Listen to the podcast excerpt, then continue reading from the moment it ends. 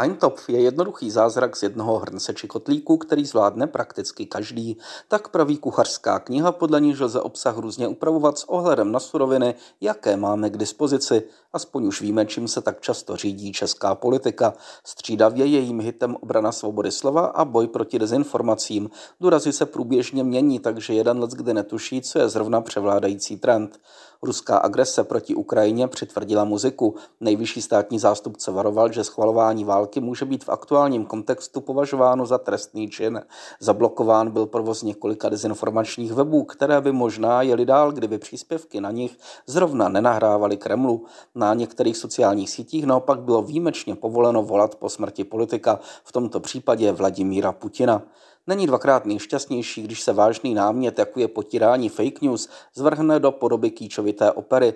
Kdo bude pro příště rozhodovat, která válečná zvěrstva se schvalovat smějí a která ne? Nesázíme na represi jen proto, že prevence nám moc nejde, argumentace vázne a zdejší vlády mývají ve zvyku komunikaci s veřejností flinkat. Na druhou stranu, ať se nám to líbí nebo nejsme de facto jednou z válčících stran, Putinovo Rusko útočí i na naše hodnoty a to jistou disciplínu vyžaduje, zvlášť když role propagandy je v éře hybridních válek mnohem významnější než kdykoliv předtím. Tím spíš ale potom zaujme zpráva, podle níž se europoslanci za ODS, tedy za stranu, která v České republice drží post premiéra, postavili proti výzvě Evropského parlamentu Evropské komisi, aby se více zaměřila na boj s dezinformacemi ze strany Ruska a Číny a zahraniční vměšování systematicky řešila.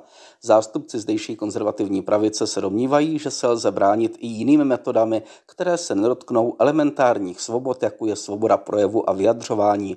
Janu Zahradilovi například vadí paragrafy, které útočí na konkrétní politické názory.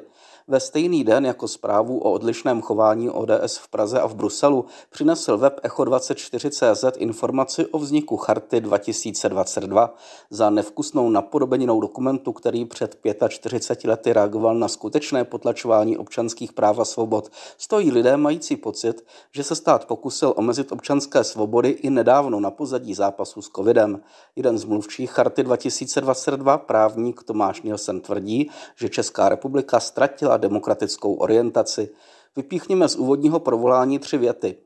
Pouhé dva roky stačily, aby společnost zapomněla, co musela snášet po dobu 50 let minulého století, aby dovolila, že praktiky státní moci, které se zdály být pohřbeny na smetišti dějin, znovu spatřují světlo světa. Státní moc uplatňuje politiku jedné pravdy a k upevnění své ideologie zneužívá nástrojů nejhorších, lidského strachu a skryté manipulace. Ty, kteří vyjádří odlišný názor, dehonestuje, nálepkuje a označuje za nepřátele společnosti. Restrikce uplatňuje nikoli proto, aby společnost ochránila, neměla, ale proto, aby ji ovládla. Citát z Charty 2022 by mohli podepsat stejně tak popírače kremelského nebezpečí jako osoby strašící snahou Evropské unie vnutit nám nepřirozený pohled na sexuální či etnické menšiny.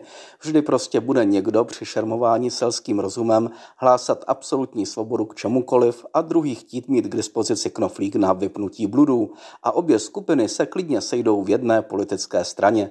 Snadná řešení ve směs nebývají správná, ale jsou pohodlnější než investice do lepší mediální výuky na školách nebo zevrubného dialogu s občany, jenž demokratické politiky často obtěžuje. Přesto bychom měli, až nepůjde bezmála o krk, zkusit vést o svobodě slova poctivou diskuzi bez nálepek, aby náš přístup k ní byl férový, konzistentní a nepřipomínal Eintopf.